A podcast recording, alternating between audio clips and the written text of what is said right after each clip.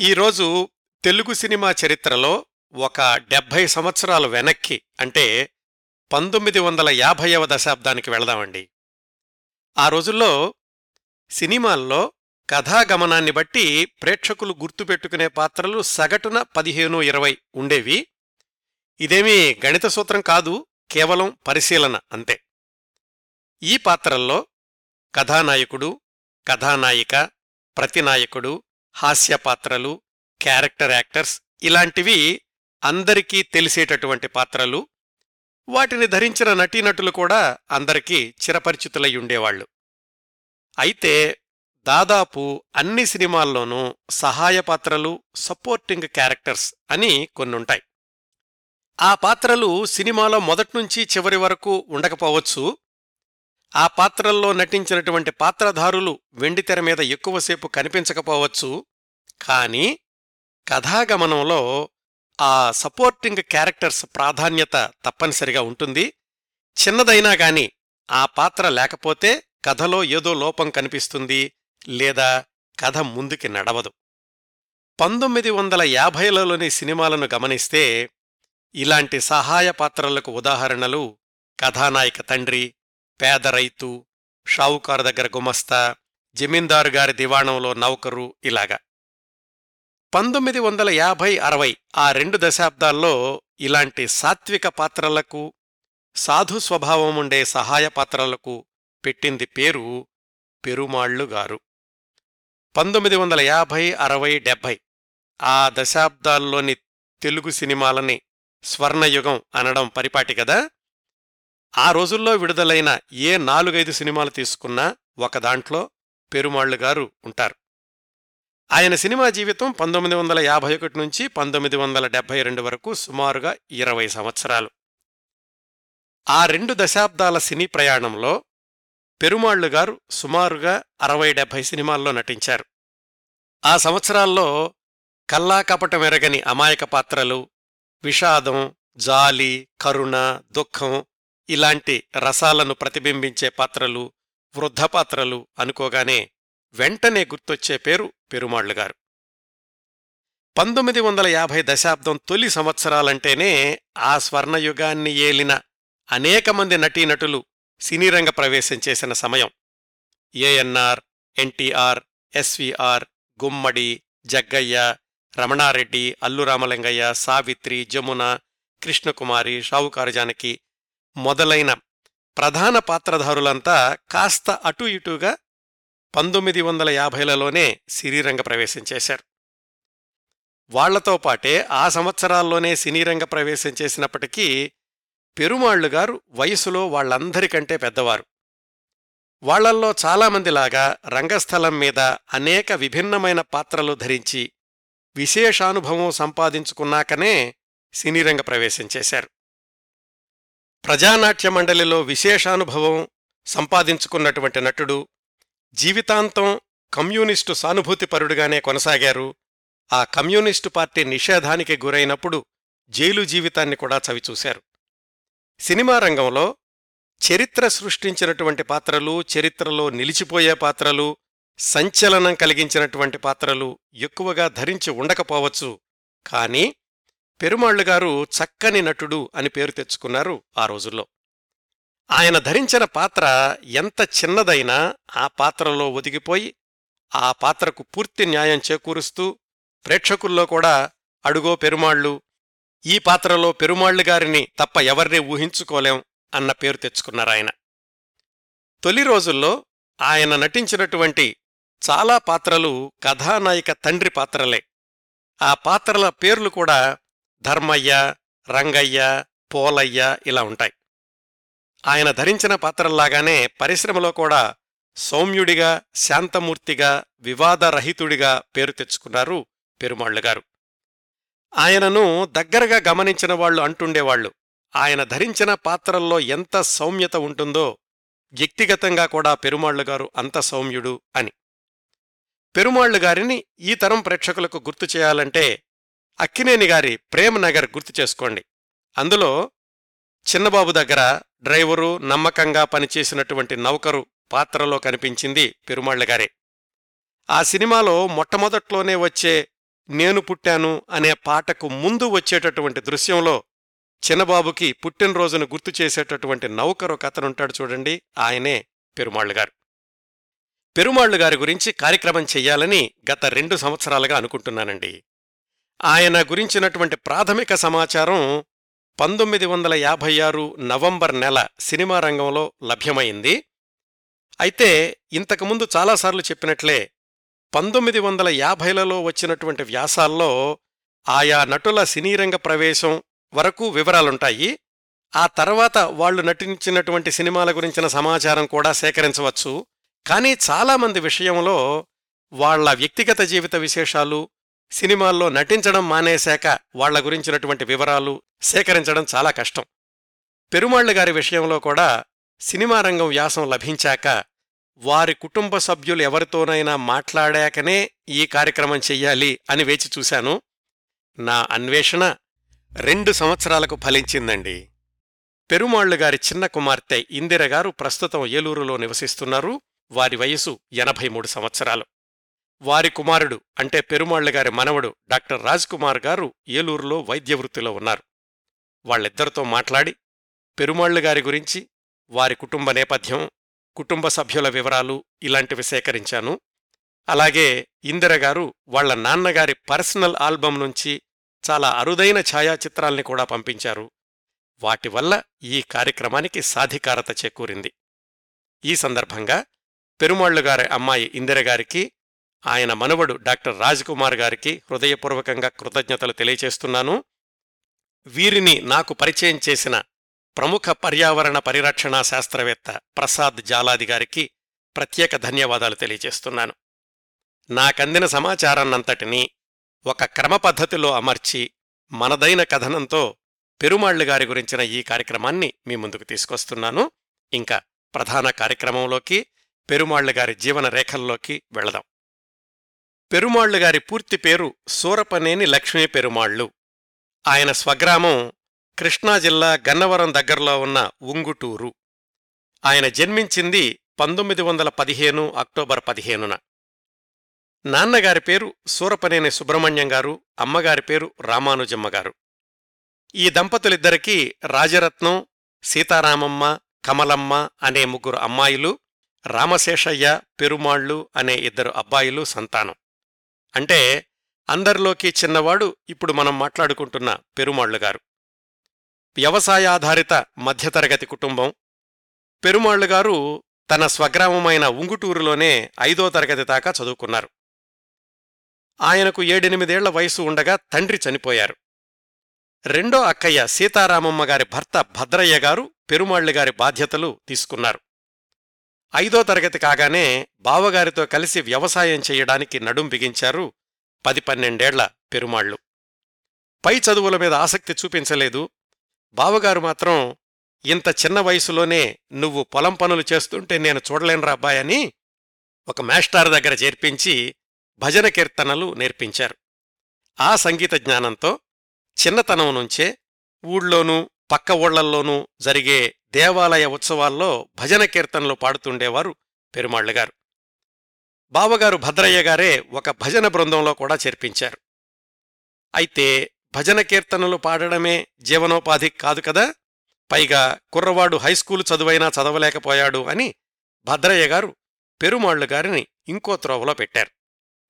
పంతొమ్మిది వందల ఇరవై ఏడు ముప్పై ఆ ప్రాంతాల్లో మహాత్మాగాంధీ బోధనలతోటి పల్లె పల్లెల్లో హిందీ కోర్సులు బోధిస్తూ ఉండేవాళ్ళు ఆ విధంగా పెరుమాళ్ళు గారు ఊళ్ళోని మరికొంతమంది మిత్రులతో కలిసి హిందీ కోర్సులకి హాజరయ్యారు.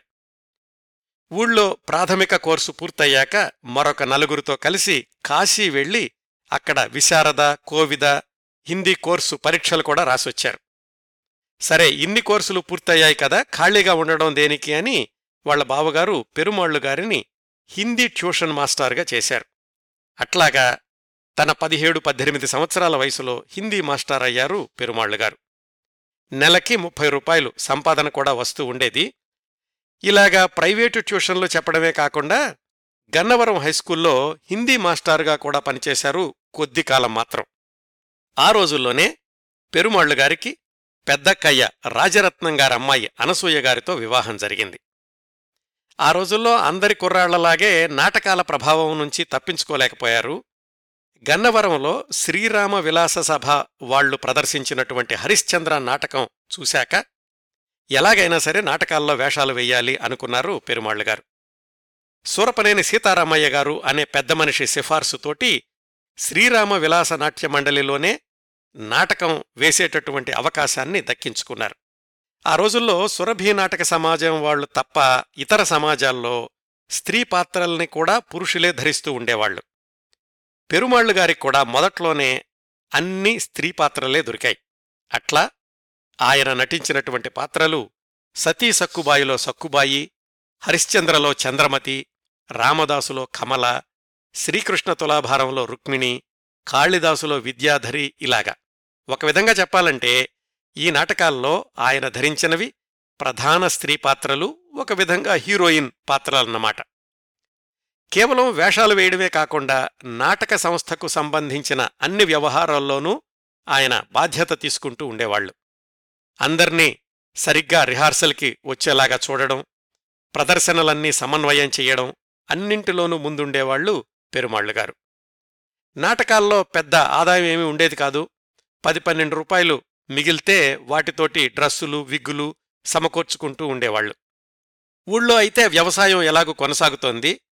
మొదట్లో ఆ నాటక సమాజం వాళ్ళు ఎక్కువగా పల్లెటూళ్ళల్లోనే ప్రదర్శనలిస్తుండేవాళ్ళు పెరుమాళ్ళుగారే చొరవ తీసుకుని పట్టుబట్టి బెజవాడ బందరు గుంటూరు ఇలాంటి పట్టణాల్లో కూడా ప్రదర్శనలిప్పించారు తమ సంస్థతోటి.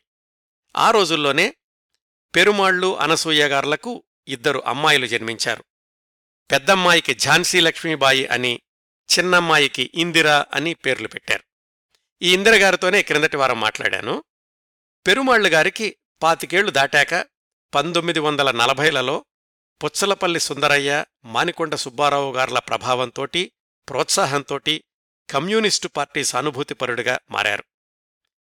మరి అప్పటికే నాటకాల్లో చాలా సంవత్సరాల అనుభవం ఉంది కాబట్టి పార్టీ నాయకులు పెరుమాళ్ళు గారిని ప్రజానాట్య మండలి కృష్ణా జిల్లా దళంలో చురుకైన పాత్ర పోషించమని అడిగారు.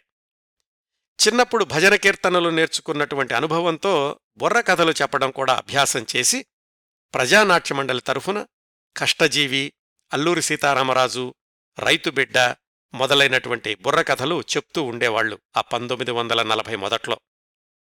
ఆ రోజుల్లోనే ప్రజానాట్య మండలి ప్రచారానికి నాటకాలు వ్రాసినటువంటి ప్రముఖులు సుంకర వాసిరెడ్డిగారులు వాళ్ళు రాసిన ముందడుగు నాటకంలో మళ్ళీ స్త్రీ పాత్రే లభించింది పెరుమాళ్ళుగారికి అందులో శాంతమ్మ అనే ముసలి పాత్రలో అద్భుతంగా నటించేవాళ్ళు పెరుమాళ్ళుగారు చాలామంది ఆ పాత్రలో ఆయన్ను చూసి నిజంగా ఎవరో ముసలావిడే నటిస్తోంది అనుకునేవాళ్ళట అంతకుముందు పౌరాణిక నాటకాలు ఇప్పుడు ప్రజానాట్యమండలి ప్రదర్శనలతోటి పెరుమాళ్ళుగారి పేరు కృష్ణా జిల్లాలో అందరికీ చిరపరిచితమయ్యింది. ఇంకో తమాషా ఏమిటంటే ఆయన నాటకాలు వేయడం ప్రారంభించిన పదేళ్ళ దాకా రంగస్థలం మీద పురుష పాత్రలు ధరించేటటువంటి అవకాశం రాలేదు. బుర్రకథలు చెప్పడంలో తప్ప. పెరుమాళ్ళు గారు మొదటిసారిగా పురుష పాత్ర ధరించినటువంటి నాటకం పేరు అపనింద. అందులో ఆయన రామన్న అనే నమ్మకమైనటువంటి నౌకరు పాత్ర ధరించారు. విచిత్రం ఏమిటంటే నాటకం అంటే అప్పటి వరకు పెరుమాళ్ళు గారికి స్త్రీ పాత్రలే కాబట్టి అనుకోకుండా స్టేజీ ఎక్కగానే ఆడవాళ్ళలాగా నడవడం మాట్లాడడం అలవాటైపోయింది మొదట్నుంచి మొట్టమొదటిసారిగా అపనింద నాటకంలో పురుష పాత్ర ధరించడానికి చాలా ఇబ్బంది పడ్డారట ఆడవేషపు ఛాయలు కనిపించకుండా ఉండడానికి. అది అవడానికి నవకర పాత్రే కాని నాటకంలో చాలా కీలకమైనటువంటి వేషం. ఆ నాటకం చూసిన రావూరు సత్యనారాయణ గారు కృష్ణాపత్రికలో ఈ నౌకరు ఒక్క అపనింద నాటకానికే కాదు ఆంధ్ర నాటక రంగానికే ఒక నౌకరు అని ప్రశంసించారట. మరి పెరుమాళ్ళుగారి నటనా భవిష్యత్తుని రావూరివారు అప్పుడే ఊహించారో ఏమో కాని యాదృచ్ఛికంగా తరువాతి దశాబ్దాల్లో పెరుమాళ్ళుగారి సినీ జీవితంలో కూడా చాలా వరకు అలాంటి పాత్రలే లభించాయి. భారతదేశ స్వాతంత్ర్య పోరాటం పతాక స్థాయిలో ఉన్న రోజుల్లో ప్రజానాట్య మండలి వాళ్ళు ప్రదర్శించినటువంటి నాటకం మా భూమి పెద్ద సంచలనం. దాంట్లో దాదా పాత్ర వేస్తుండేవాళ్ళు పెరుమాళ్ళుగారు పంతొమ్మిది వందల నలభై ఏడులో తన ముప్పై రెండు సంవత్సరాల వయసులో బెజవాడలో జరిగిన ఆంధ్ర నాటక కళాపరిషత్తు నాటకాల పోటీల్లో మా భూమి ప్రదర్శించబడింది. దానిలో తాను నటించిన పాత్రకు ఉత్తమ నటుడు బహుమతి అందుకున్నారు పెరుమాళ్ళగారు ఆ రోజుల్లో నాటకాలు కేవలం ఆంధ్ర ప్రాంతంలోనే కాకుండా మద్రాసులో కూడా ప్రదర్శిస్తూ ఉండేవాళ్ళు అట్లా పెరుమాళ్ళు గారు సినీ నటుడు కావడానికి పూర్వమే రంగస్థల నటుడిగా మద్రాసులో నాటక ప్రదర్శనల్లో పాల్గొన్నారు. ఆ రోజుల్లోనే తెలంగాణ సాయుధ పోరాటం కమ్యూనిస్టు పార్టీ మీద నిషేధం ఇలాంటి పరిణామాలన్నీ చోటు చేసుకున్నాయి కదా. ప్రజానాట్య మండలి కార్యకలాపాలు కూడా ఆగిపోయాయి. మా భూమి నాటకం నిషేధానికి గురయింది మిగతా కమ్యూనిస్టు ప్రజానాట్య మండలి కార్యకర్తల్లాగానే పెరుమాళ్ళు గారు కూడా కొంతకాలం అజ్ఞాతంలో ఉండాల్సి వచ్చింది అజ్ఞాతంలో ఉంటూనే పార్టీ కార్యకలాపాలు రహస్యంగా నిర్వహిస్తూ ఉండేవాళ్ళు పోలీసుల కంటపడకుండా అవి పూర్తి చేయడానికి నానా ఇబ్బందులు పడుతూ ఉండేవాళ్ళు పోలీసులు ఒక్కొక్కసారి ఇంటికొచ్చి పెరుమాళ్ళుగారి కోసం వెతుకుతూ ఇంట్లో ఉన్న వస్తువులన్నీ పగలగొట్టిన సందర్భాలు కూడా ఉన్నాయి. ఒకసారైతే కమ్యూనిస్టు కార్యకర్తల్ని తనింట్లో పెట్టుకున్నారు అనేటటువంటి నెపంతో పెరుమాళ్ళుగారిని తీసుకెళ్ళి జైలు శిక్ష కూడా వేశారు. ఆ రోజుల్లోనే చాలామంది ప్రజానాట్య మండలి కళాకారులు మద్రాసులోని సినిమా రంగం వైపు ప్రయాణమయ్యారు. తోటి కార్యకర్త నటుడు చదలవాడ కుటుంబరావు గారి సలహా మేరకు పెరుమాళ్ళు గారు కూడా మద్రాసు చేరుకున్నారు. భార్యాపిల్లల్ని ఉంగుటూరులోనే ఉంచేశారు. మొదట వేషం కోసం చాలా నెలలు వేచి చూడాల్సొచ్చింది. చదలవాడ కుటుంబరావు పర్వతనేని గంగాధర్రావు గారులతో కలిసి ఒక ఇంట్లో ఉండేవాళ్ళు ఇంకా వాళ్ళ కామ్రేడ్స్ తమ్మారెడ్డి కృష్ణమూర్తి తాతినేని చలపతిరావు వల్లం నరసింహారావు వి మధుసూదన్ రావు వీళ్ళంతా కూడా మద్రాసులోనే ఉండి సినిమాల్లో వేషాల కోసం ప్రయత్నిస్తూ ఉండేవాళ్ళు నలుగురైదుగురు సిఫార్సుల తర్వాత పెరుమాళ్ళు గారు మీద కనిపించే అవకాశం వచ్చింది సౌదామిని అనే సినిమాలో. దాని నిర్మాత దర్శకుడు కన్నాంబగారి భర్త కడారు నాగభూషణం గారు. ఈ సౌదామిని అనేది జానపద చిత్రం. ఆ రోజుల్లో ఇలాంటి జానపద చిత్రాలు ప్రారంభించడానికి కొన్ని విధానాలుండేవి. వాటిల్లో ఒకటి కొంత కథని బుర్రకథ రూపంలోనో లేదా ఇంకేదో జానపద కళారూపంలోనో చెప్పడం. సౌదామిని జానపద చిత్రం కూడా బుర్రకథతో ప్రారంభమై మళ్ళీ బుర్రకథతోనే ముగుస్తుంది. మాళవనగరం భారతమాతకు సిగలో పువ్వండి అనేది మొట్టమొదటి బుర్రకథ అయితే చిట్ట చివర్లో కుంతలం మాళవం ఏకమై రామరాజ్యమే ఆయే అనేటటువంటి బుర్రకథతోటి ఆ సినిమా ముగుస్తుంది. ఇదిగో ఈ బుర్రకథ చెప్పేటటువంటి కళాకారుల్లో ఒకళ్ళుగా మొట్టమొదటి అవకాశం వచ్చింది పెరుమాళ్ళ గారికి. బుర్రకథే కదా రంగస్థలం మీద చాలాసార్లు చెప్పిన అనుభవం ఉంది తేలిగ్గా చేసేయచ్చు అనుకున్నారు. కాని మొట్టమొదటిసారి కెమెరా ముందుకెళ్ళేసరికి అంతా అయోమయంగా అనిపించిందట. ఎందుకంటే స్టేజీ మీదైతే ఏకధాటిగా చెప్పుకుంటూ వెళతారు. ఇక్కడేమో లైటింగ్ ఏర్పాట్లు కెమెరా యాంగిల్సు స్టార్టు కట్టు వీటితోటి ముచ్చెమటలు పోశాయి పెరుమాళ్ళగారికి మొదటి రోజు. ఆ అనుభవం గురించి సినిమా రంగంలోని వ్యాసంలో వివరంగా వ్రాసుకున్నారు. అసలు ఎవళ్ళు ఏ పాత్ర ధరిస్తున్నారో తెలీదు కథ ముందేమిటో తెలీదు తర్వాతేమిటో తెలీదు బుర్రకథ చెప్పడం మొదలుపెట్టగానే కట్టనేవాళ్ళు ఇంకేదో సరిచేసి మళ్ళీ స్టార్ట్ అనేవాళ్ళు ఆ వాతావరణం అలవాటు పడడానికి కొన్నాళ్ళు పట్టింది అని. అలా పెరుమాళ్ళు గారు బుర్రకథ కళాకారుడిగా మొట్టమొదటిసారి వెండి తెర మీద కనిపించిన చిత్రం సౌదామిని పంతొమ్మిది వందల యాభై ఒకటి ఏప్రిల్ పదకొండున విడుదలయ్యింది. అయితే ఆయన నటించిన పాత్ర కొద్ది నిమిషాలు మాత్రమే ఉండడం పైగా ప్రధాన కథలో భాగం కాకపోవడం ఆయన నటించినట్లు కూడా ఎవ్వరికీ తెలియలేదు. ఏమాత్రం గుర్తింపు రాలేదు. పాటల పుస్తకంలో కూడా ఆయన పేరు లేదు. సహజంగానే మళ్ళీ తర్వాత సినిమా ఏమిటా అని వెదుక్కునేటటువంటి పరిస్థితి. ఆ సమయాల్లో ఎక్కువ రోజులు ఖాళీగా అనిపిస్తే ఉంగుటూరు వెళ్ళిపోయి వ్యవసాయ పనుల్లో మునిగిపోయేవాళ్ళు మద్రాసు నుంచి కబుర్ రావడమో లేదా వ్యవసాయ పనుల్లో విరామం రాగానే ఆయనే మళ్ళీ మద్రాసు వెళ్ళడమో చేస్తుండేవాళ్ళు మొదటి ఐదారు సంవత్సరాల్లో పెరుమాళ్ళు గారు నటించిన సినిమాల్లో చాలా వరకు ప్రజానాట్య మండలి కళాకారులు ప్రధాన భూమికలు పోషించినవే. పెరుమాళ్ళు గారు నటించగా విడుదలైనటువంటి రెండవ చిత్రం పంతొమ్మిది వందల యాభై రెండు అక్టోబర్ పంతొమ్మిదిన విడుదలైన పల్లెటూరు. పెరుమాళ్ళు గారి మిత్రుడు తాతినేని ప్రకాశరావు గారే దర్శకుడు. ఆ సినిమా నిర్మాతల్లో ఒకరైనటువంటి రావి దుర్గారావు గారు కూడా పెరుమాళ్ళ గారికి మంచి మిత్రులు. అందువల్ల పల్లెటూరు చిత్రంలో మూగ నౌకరు పాత్ర లభించింది పెరుమాళ్ళ గారికి ఈ చిత్రంలోనే పెరుమాళ్ళు గారి ఇతర మిత్రులు చదలవాడ కుటుంబరావు గారు మిక్కిలినేని రాధాకృష్ణమూర్తి గారు కోడూరి అచ్చయ్య గారు వల్లవ నరసింహారావు గారు తమ్మారెడ్డి కృష్ణమూర్తి గారు మొదలైన వాళ్ళంతా నటించడంతోటి పెరుమాళ్ళు గారికి సినిమా వాతావరణం పూర్తిగా అలవాటైంది. మొట్టమొదటిసారి ఆయన పేరు పది మందితో కలిపి వెండితెర మీద కనిపించింది. పాటల పుస్తకంలో కూడా ఆయన పేరు వేశారు ఈ పల్లెటూరు చిత్రంలో. పెరుమాళ్ళ గారి మూడవ చిత్రం కూడా ప్రజానాట్య మండలి పరిచయాల ద్వారా వచ్చిందే. డాక్టర్ గరికపాటి రాజారావు గారు నటించి నిర్మించిన పుట్టిల్లు పెరుమాళ్ళు గారు నటించిన మూడవ చిత్రం. అది పంతొమ్మిది వందల యాభై మూడు ఫిబ్రవరి పంతొమ్మిదిన విడుదలయ్యింది. ఇందులో పెరుమాళ్ళు గారిది పూర్తి నిడివిగల పాత్ర. హీరోయిన్ జమున ఆయన సోదరుడిగా నటించినటువంటి మిక్కిలినేని వీళ్ళిద్దరికీ తండ్రి పాత్ర పెరుమాళ్ళు గారిది ఈ పుట్టిల్లు చిత్రంలో. వయసులో తనకంటే ఒక సంవత్సరం పెద్దవాడు నాటకాల్లో తన సహనటుడు అయినటువంటి మిక్కిలినేని గారికి తండ్రి పాత్రలో పెరుమాళ్ళుగారు నటించడం ఒక విచిత్రం. పుట్టిల్లు సినిమా టైటిల్స్లోనూ పాటల పుస్తకంలో కూడా డాక్టర్ రాజారావు గారి పేరు తర్వాత పెరుమాళ్ళు గారి పేరు ఉంది. ఎందుకంటే అంత ప్రాధాన్యత ఉన్నటువంటి పాత్ర కాబట్టి. దురదృష్టవశాత్తు ఆ సినిమా విజయం సాధించకపోవడం పెరుమాళ్ళు గారు కూడా వేషాల కోసం అందరి ఆఫీసులకు తిరిగే మనిషి కాకపోవడంతోటి ఒక సినిమా తర్వాత ఇంకో సినిమాకి చాలా వ్యవధి తప్పలేదు. అయితే ఈ ఖాళీ సమయాల్లో అవకాశం వచ్చినప్పుడు నాటకాల్లో కూడా నటిస్తూ ఉండేవాళ్ళు పెరుమాళ్ళుగారు పంతొమ్మిది వందల యాభై మూడులోనే ఒక రష్యన్ కళాకారుల బృందం భారతదేశం పర్యటనకొచ్చి వాహిని స్టూడియోని చూడ్డానికొచ్చారు.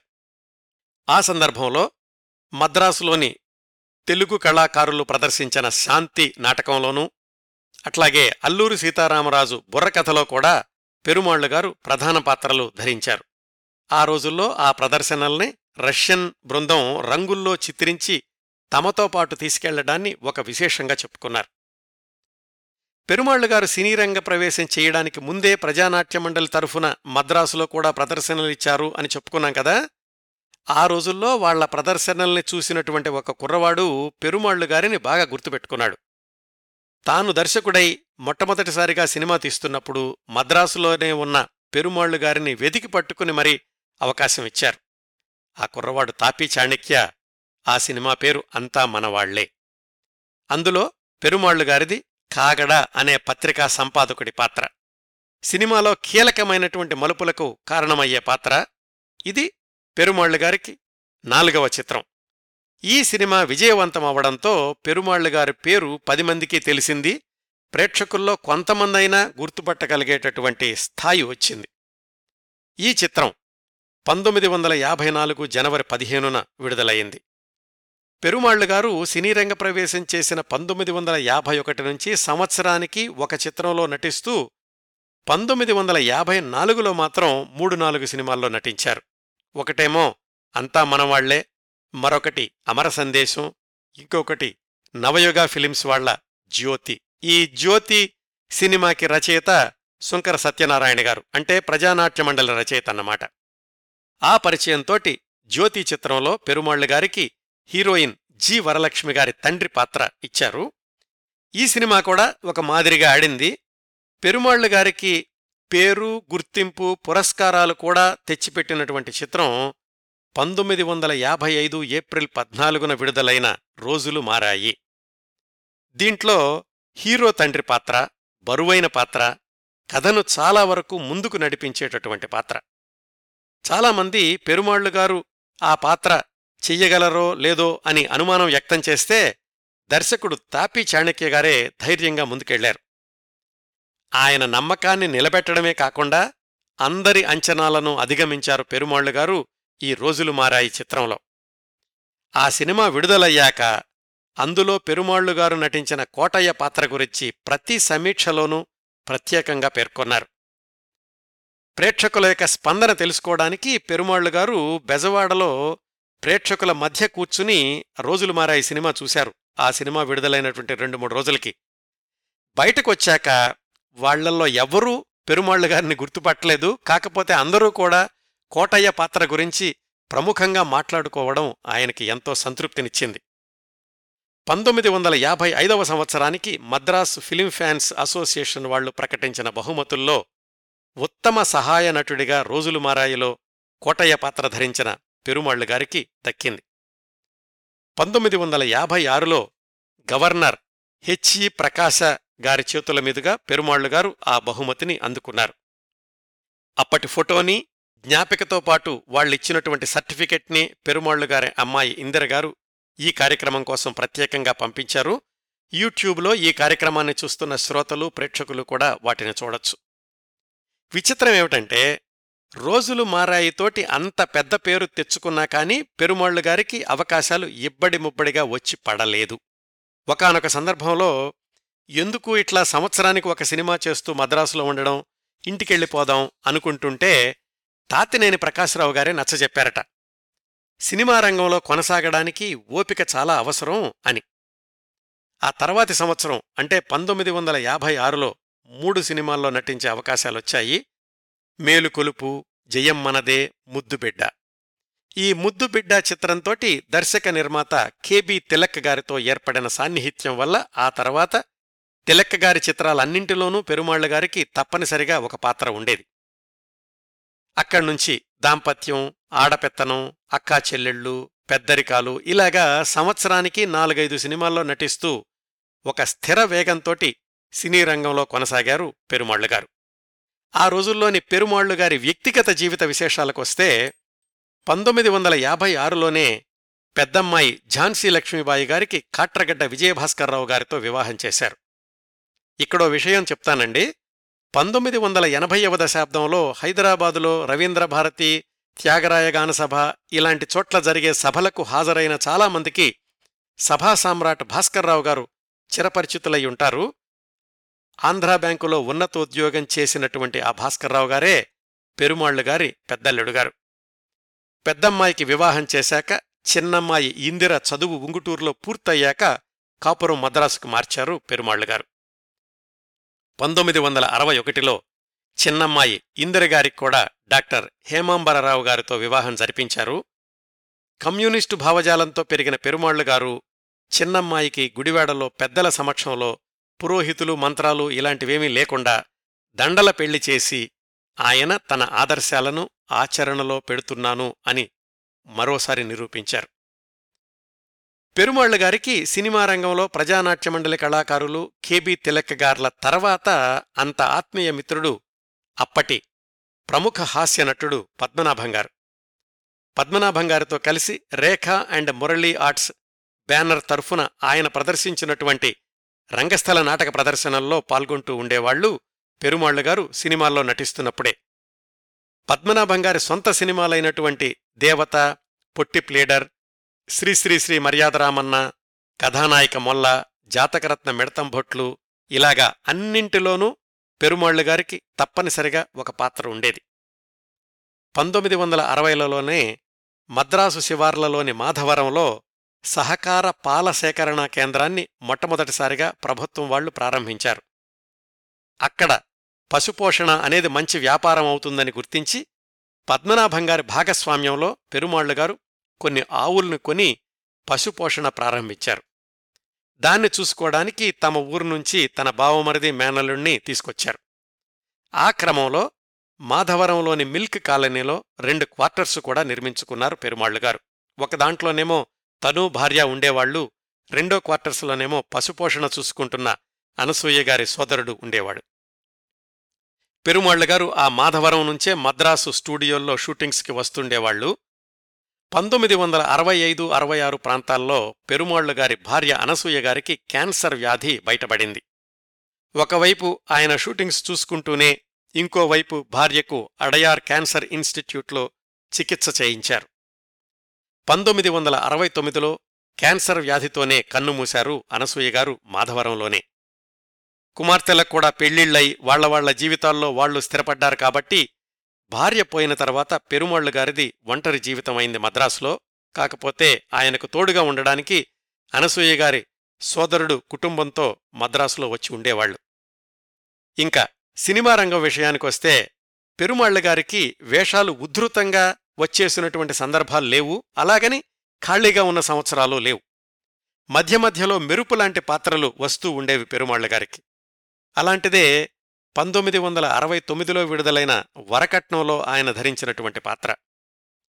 ఖాళీ సమయాల్లో ఎలాగూ సొంత ఊరెళ్ళి వ్యవసాయం పనులు చూసుకుంటుండేవాళ్ళు అని చెప్పుకున్నాం కదా.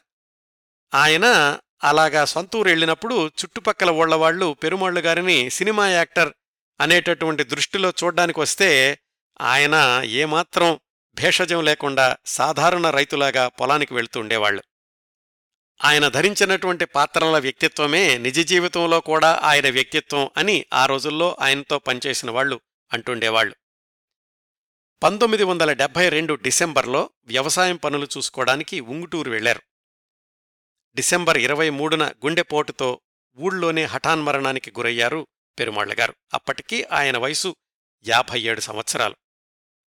ఆయన జీవించి ఉండగా విడుదలైన ఆయన నటించిన చిట్ట చివరి చిత్రం రక్తకన్నీరు నాగభూషణం గారి ప్రజానాయకుడు. ఆ సినిమా ఆయన మరణించడానికి ఒక నెల ముందు పంతొమ్మిది వందల డెబ్బై రెండు నవంబర్ పదిన విడుదలయింది ఇంకా అప్పటికీ ఆయన నటించిన విడుదలకు సిద్ధంగా ఉన్న సినిమాలు నిండు కుటుంబం నేను నా దేశం మొదలైనవి. ఆయన నటించిన చిత్రం చిట్ట చివరగా విడుదలయింది ఆయన చనిపోయిన సంవత్సరానికి ఆ సినిమా నేను నా దేశం పంతొమ్మిది వందల డెబ్భై మూడు ఆగస్టు పదిహేనున విడుదలయింది పెరుమాళ్ళుగారు కన్ను మూసే సమయానికి తండ్రిగా అన్ని బాధ్యతలు నెరవేర్చారు. తన తండ్రి పోయాక తన బాగోగులు చూసిన అక్కా బావగారులను కూడా వాళ్ళ చివరి రోజుల్లో పెరుమాళ్ళుగారే వాళ్ళ సంరక్షణ బాధ్యతంతా తీసుకున్నారు. ఆయన ధరించిన పాత్రలు ఎంత నిండుగా సంతృప్తిగా ఉండేవో పెరుమాళ్ళుగారి జీవితం కూడా అలాగే నిండుగా తృప్తిగా కొనసాగింది అలాగే ముగిసింది. వారి మనుమలు మనువరాళ్ళు అందరూ కూడా ఉన్నత విద్యలను అభ్యసించి గౌరవప్రదమైన వృత్తుల్లో స్థిరపడడం కూడా పెరుమాళ్ళుగారి జీవిత సార్థకతకు ఆయన ముందుచూపుకి ఒక నిదర్శనం. సూరపనేని లక్ష్మీ పెరుమాళ్ళుగారు ప్రశాంతంగా సినిమా రంగంలో ప్రవేశించారు. ప్రశాంతంగా సినీ జీవితాన్ని కొనసాగించారు. ప్రశాంతత ఉండే పాత్రలు పోషించారు. ప్రశాంతంగానే కుటుంబ పెద్దగా తన బాధ్యతలన్నింటినీ నెరవేర్చారు. తనకంటే ముందే వెళ్ళిపోయిన జీవిత భాగస్వామిని వెతుక్కుంటూ అంత ప్రశాంతంగానూ ఈ లోకం నుంచి నిష్క్రమించారు. తెలుగు సినిమా స్వర్ణయుగంలోని మంచి సినిమాలు గుర్తున్నంతకాలం వాటిల్లో మంచి పాత్రలు పోషించిన పెరుమాళ్ళుగారు గుర్తుంటారు. తెలుగు సినిమా చరిత్రలో పెరుమాళ్ళుగారిది ఒక ప్రశాంత నిశ్శబ్ద అధ్యాయం. పెరుమాళ్ళుగారి గురించి నేను సేకరించగలిగినంత సమాచారాన్ని మీ ముందుంచానండి. ఈ కార్యక్రమాన్ని ముగించబోయే ముందు పెరుమాళ్ళుగారి అమ్మాయి ఇందిరగారు పంపించిన సందేశాన్ని మీకు వినిపిస్తాను. యూట్యూబ్లో అయితే మీరు చూడొచ్చు. ధన్యవాదాలు ఇందిరగారు మీరందించిన సమాచారం ఈ కార్యక్రమానికి సాధికారతను చేకూర్చిందండి. శ్రోతలారా ఈ కార్యక్రమాన్ని ఇంతటితో ముగిస్తున్నాను. ఈ కార్యక్రమాలను ఆదరించి అభిమానిస్తున్న శ్రోతలందరకు హృదయపూర్వక కృతజ్ఞతలు తెలియచేస్తున్నాను. మళ్ళీ వారం మరొక మంచి కార్యక్రమంతో కలుసుకుందాం. అంతవరకు నవ్వుతూ ఉండండి. మీ నవ్వులు పది మందికి పంచండి. ప్రస్తుతానికి మీ వద్ద సెలవు తీసుకుంటోంది సదా మీ ఆదరాభిమానాలను కోరుకునే మీ కిరణ్ ప్రభ.